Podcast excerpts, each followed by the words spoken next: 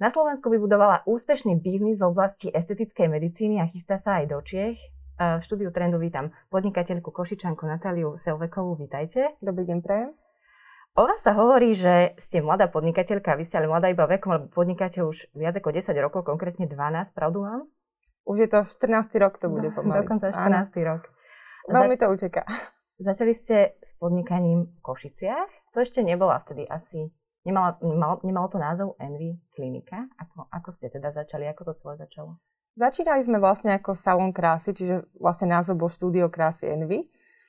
A vlastne začínali sme v roku 2008, keď tá estetická medicína ako taká bola na takom zostupe, bolo to u nás niečo nové. A v podstate sa nám z Envy podarilo tak trošku vycítiť ten trh a to, čo vlastne klienti uh, chceli alebo mm, sa dožadovali po nejakých nových službách, ktoré tu doposiaľ neboli.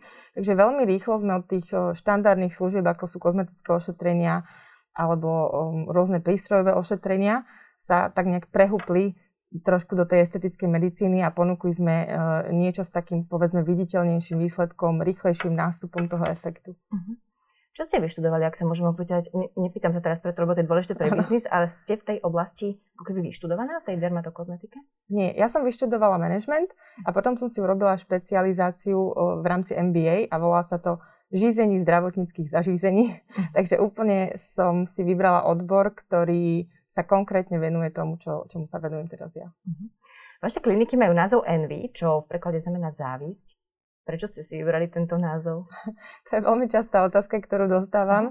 A musím povedať, že ja som strávila vlastne rok v Kanade počas štúdií. A tam to bolo také moje obľúbené spojenie, ktoré Kanadianky používali, uh, keď chceli niekoho pochváliť. Ako by som teraz momentálne pochválil vaše sako, tak by som povedala, oh, you, you look beautiful, I envy your, your whatever. Uh-huh. Takže pre mňa to vždy bolo skôr v takom pozitívnom zmysle. A okrem toho, v tom období, keď som premýšľala nad tým namingom, tak môj obľúbený parfém bol Gucci Envy, ktorý už uh-huh. dnes neexistuje. Uh-huh. Takže tak sa mi to celé nejako stretlo. Ale každopádne nikdy to pre mňa neznamenalo to slovo um, závisť v takom zmysle, ako, ju, ako to chápeme Uh-huh. Lebo v Slovenčine to má veľmi negatívnu konotáciu. Nestretli ste sa s tým, že by vám niekto povedal, že tento názov nie je až taký úplne pozitívny a až tak úplne sa mi nespája s estetikou? Áno, áno, stretla som sa, ale bolo to už po niekoľkých rokoch, keď už tá klinika mala svoje meno takže mi to neprišlo nejaké úplne dôležité na to, aby som premyšľala nad nejakou zmenou. Zavidia vám ľudia? Ja dúfam, že nie. Vaši rodičia... Ja by som skôr Pardon. dúfala, že skôr prajú, ako závidia, ako, ako má význam toho slova znieť. Mm-hmm. Vy nie ste v tejto podnikateľskej oblasti vôbec, uh, vôbec nováčik, lebo vy ste v podstate vyrastali v podnikateľskom prostredí. Vaši rodičia sa v 90. rokoch po revolúcii začali venovať podnikaniu. Ano. Ako ste vy ako dieťa vtedy ešte vnímali to podnikateľské prostredie, ktoré na Slovensku vznikalo bolo, bolo náročné v tých 90. rokoch? Ako sa podnikalo rodičom? Ja, ja myslím práve, že veľmi dobre. A ja som to vnímala veľmi pozitívne, pretože moji rodičia začali podnikať vlastne s mrazenými potravinami s cukrovinkami. Uh-huh. Takže my sme mali doma všetky nánuky a všetky čokoládky, čo bolo veľmi fajn. Takže ja, všetky deti, všetci spolužiaci sa tešili, keď som mala ja meniny alebo narodeniny, uh-huh. lebo stále som doniesla sladkosti. Ale mm, bolo, to, bolo to veľmi dobré obdobie a ja som aj veľa chodila s rodičmi do práce. A dokonca som tam v lete brigadovala, pomáhala som dvíhať telefóny alebo mhm. zapisovať nejaké objednávky. Takže mne to prišlo veľmi prirodzené, lebo ja som bola vtedy nejaká štvrtačka, myslím, na základnej mhm. škole. Mm. Takže spomínam na to rada. Čiže ste videli, že ten biznis bolo náročné budovať tým rodičom, že vy ste videli, že tým je ťažká práca? Určite áno, lebo aj si pamätám, že niektoré letné prázdniny sme trávili väčšinou u babky, lebo rodičia mm. mali vtedy sezónu kvôli tým zmrzlinám ale uvedomovala som si to, že teda musia pracovať, aj nám to vysvetľovali, že teraz je sezóna, potom pôjdeme na dovolenku, keď sa bude dať, samozrejme víkendy sme trávili spolu, ale, uh, ale áno, bolo to náročné a ja som vnímala to, že naozaj treba tomu biznisu venovať čas. Vy ste začali potom s vlastným biznisom a tak ideovo sa začal rodiť v Kanade. Áno. Čo sa tam presne stalo? Ako to vzniklo? Ja som tam vlastne prvýkrát navštívala súkromné zdravotnícke zariadenie. Mm. A uh, bolo to, to niečo, keď som si v tom momente vlastne povedala, že uh, tento koncept mi na Slovensku chýba, že prísť na nejakú polikliniku alebo ambulanciu, kde bude vlastne všetko povedzme objednané na čas a pôjde to ako keby hladko, nemusím tam nejaké dlhé hodiny vyčkávať a podobne. Ako a to že... bolo roku, prepáčte, vám skáčem do reči? akom to bolo roku 2000? Uh-huh. Čo znamená, že tu ešte nič také nebolo. Nie, nie, nie, uh-huh. nebolo. Uh-huh. Takže mne sa práve páčila tá myšlienka a aj som si povedala, že bola by som za to ochotná si doplatiť, ak by to malo proste ísť takto hladko a možno namiesto bežného času stráveného u lekára, ktorý trval niekedy aj hodinu, uh-huh. tak by to proste bolo pekne naplánované a rýchlo vybavené. No napokon ste na Slovensku priniesli iný koncept trošku, podobný, súkromný, ale iný. Áno, prečo, prečo, prečo práve estetická, estetická medicína? Práve preto tá estetická medicína, že u nás, uh, u nás ľudia nie sú, a ešte stále nie sú, a vtedy už vôbec neboli, zvyknutí za tú medicínu si nejakým spôsobom doplácať. Kdežto vlastne tá estetická medicína a vôbec táto sféra medicíny bola stále vlastne na samoplacu, uh-huh. takže toto prišla taká ako keby najľahšia cesta, ktorá bude aj pre našincov m, mm, priateľná. No taký stereotyp ešte stále prevláda na Slovensku, presne ako ste hovorili, že tá estetická medicína, nazvime to aj plastická chirurgia, aj to sem spadá, ano. Že je v podstate len pre bohatých ľudí. Vidíte nejaký posun od vtedy, že začína sa už tá estetická medicína stavať bežnejšou súčasťou aj, dajme tomu, strednej triedy? Určite áno, tak jednak e, celosvetovo je to takto bolo vnímané a postupne sa to mení, pretože aj, aj keď e, si spomenieme ešte na časy Pamely Anderson, uh-huh. tak tá, tá plastická chirurgia predstavovala niečo buď pre herečky alebo pre modelky Presne. a potom sme sa presunuli vlastne mm, do tej povedzme vyššej vrstvy. Lenže čím viac sa o tom rozprávalo, čím viac sa ukazovali tie zákroky alebo nejaké proste výsledky tých uh-huh. zákrokov, Uh, takisto sa aj rozširovalo počet, rozširoval sa počet kliník alebo lekárov, ktorí sa tomu začali venovať a tým pádom sa to stalo bežne, bežne dostupnejšie aj pre širšie vrstvy. Takže myslím si, že to tak prirodzene sa nejako vyvíja tým smerom, že je to už viac menej pre každého, uh-huh. kto si túto mm, cestu zvolí. Čiže klesli aj ceny? U nás práve tie ceny sú dlhodobo veľmi nízke oproti, keď to porovnáme so svetom. Takže myslím si, že práve Slovensko je výborná lokalita na to, aby ste si tu dali uh, zoperovať hocičo z tejto uh-huh, estetickej medicíny, pretože lekári sú naozaj veľmi kvalitní, kdežto tie ceny sú prispôsobené Slovensku. Vy máte určite prehľad, ako to je v rámci V4, ako, ako je to napríklad Maďarsku, Polsku. Ukrajinu nebudeme do toho zaťahovať, uh-huh. ale a, ako to vnímate? Možno aj s Českou republikou. Áno, sme na tom viac menej podobne. A potom sa to už skôr delí od toho, že či tá klinika je povedzme exkluzívnejšia. Uh-huh alebo či sa jedná o nejaké menšie zariadenie. Ale viac menej tie ceny sú na rovnakej úrovni. Vy sa už považujete za exkluzívnu kliniku?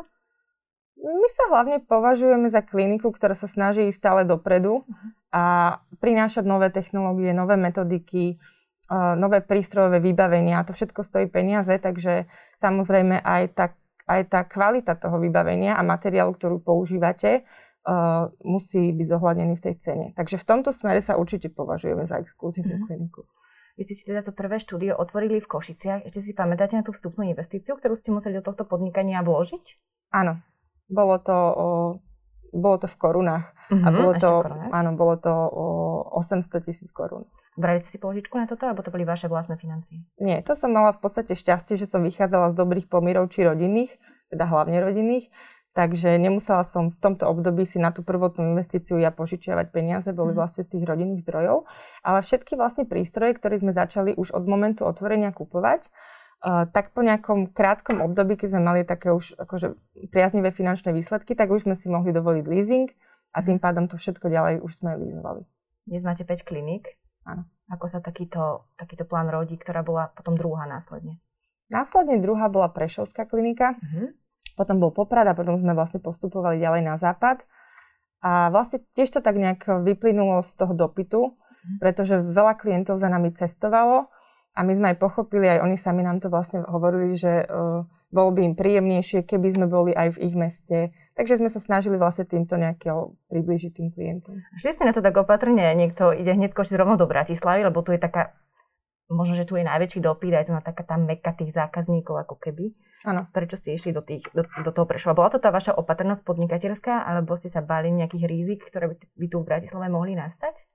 Uh, jednak práve kvôli tomu, že tí zákazníci, ktorí k nám do tých košic dochádzali, boli z tých oblastí, kde sme uh-huh. potom tie kliniky otvorili ako prvé. Takže bolo to skôr také prirodzené z toho, čo sme vycítili, že tu potrebujeme asi skôr byť ako v tej Bratislave, kde už ten pretlak bol.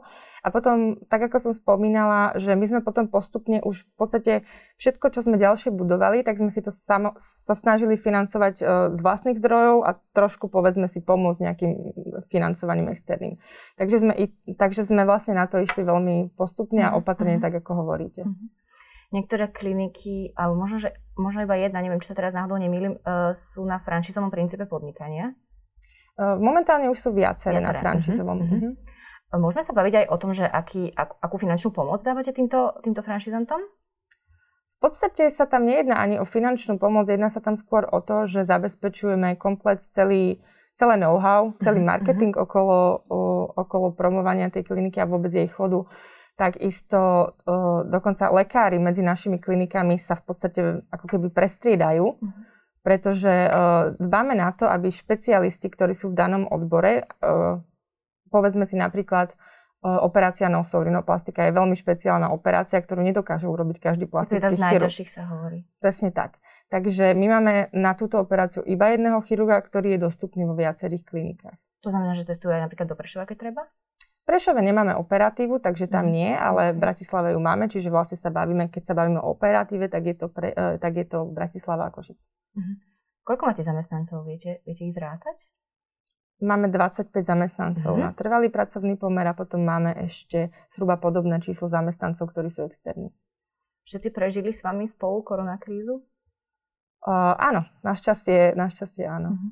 Aký bol pre vás ten korona rok? Lebo vy ste mohli mať niektoré kliniky možno, že aj otvorené. Ja si myslím, že vy ste spadali do, toho, do tej výnimky vyhlášky Úradu verejného zdravotníctva.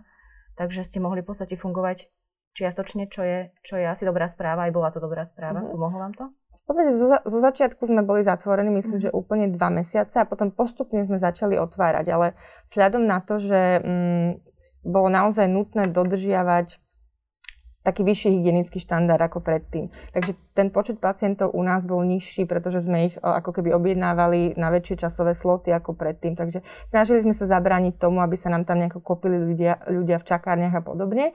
Takže aj napriek e, tomu, že sme mohli byť otvorení, tá logistika nám to nedovolovala v nejakom úplne plnom móde urobiť. Uh-huh. Takže odzrkadlilo, odzrkadlilo sa, sa to samozrejme aj na tých tržbách, kde sme zaznamenali teda pokles počas uh-huh. tej mhm. koronakrízy.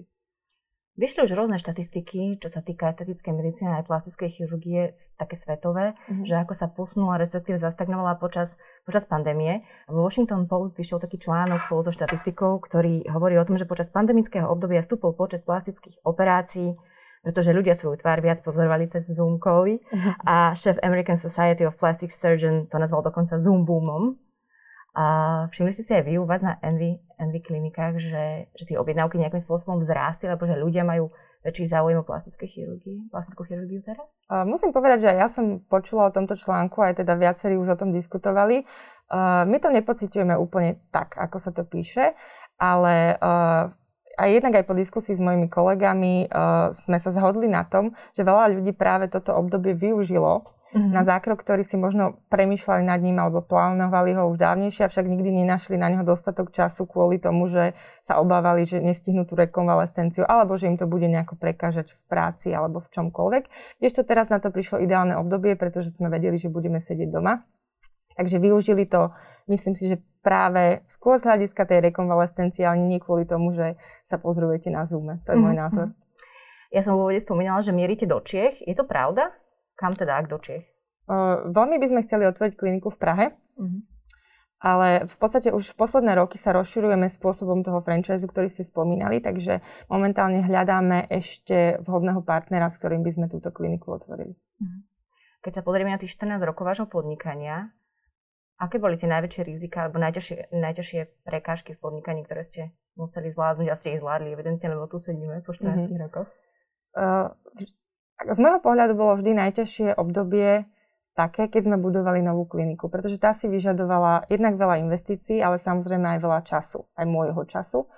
A bolo to náročné sklbiť e, aj s tým rodinným životom, e, s tým, aby moja dcera to nepocitovala nejako výrazne. A plus samozrejme, keď idete tým systémom, že vkladáte aj vlastne všetky, e, všetky peniaze do nového projektu, musíte si to vlastne veľmi dobre premyslieť a samozrejme máte nejaké očakávania, ale vždy vás tak trošku v kútiku napadne, že čo keď to nevidie, čo keď to nebude mať taký úspech. Mm. Takže toto boli také obdobia, keď sme, sa, keď sme vlastne budovali a sa to rozbiehalo, lebo to ide naozaj veľmi pomaličky, nie je to tak, že otvoríme niekde kliniku a stoja nám tam rady ľudí. Mm pretože treba si vybudovať dôveru aj v každom tom meste, v ktorom, v ktorom ste. Každý ten lekár si musí vybudovať tú dôveru a tú svoju klientelu a to samozrejme trvá. Hoci samozrejme to, to meno tomu pomáha, pretože už to, už to niečo značí, alebo už to niečo možno znamená, dúfam.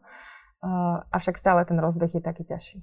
Keď sa pýtam podnikateľov, podnikateľiek na to, že ktoré bolo to najťažšie obdobie v ich kariére, tak väčšina z nich ináč povie koronakrízu. Vy ste to nepovedali, čiže pre vás nebola tento koronarok úplne najťažším obdobím podnikania? Nie, musím sa priznať, že nie. Nakoľko, síce som spomínala, že nám uh, zákroky, teda dopyt po zákrokoch klesol a vôbec aj tržby, čo sa týka služieb.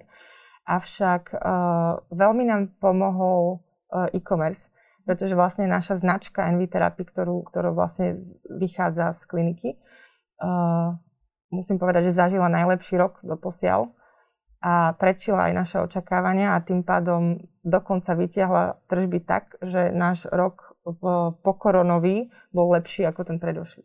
Tak vám budem držať palce aj do budúcna. To bola Natália Selveková z Košíc. Ďakujem pekne. Ďakujem aj ja.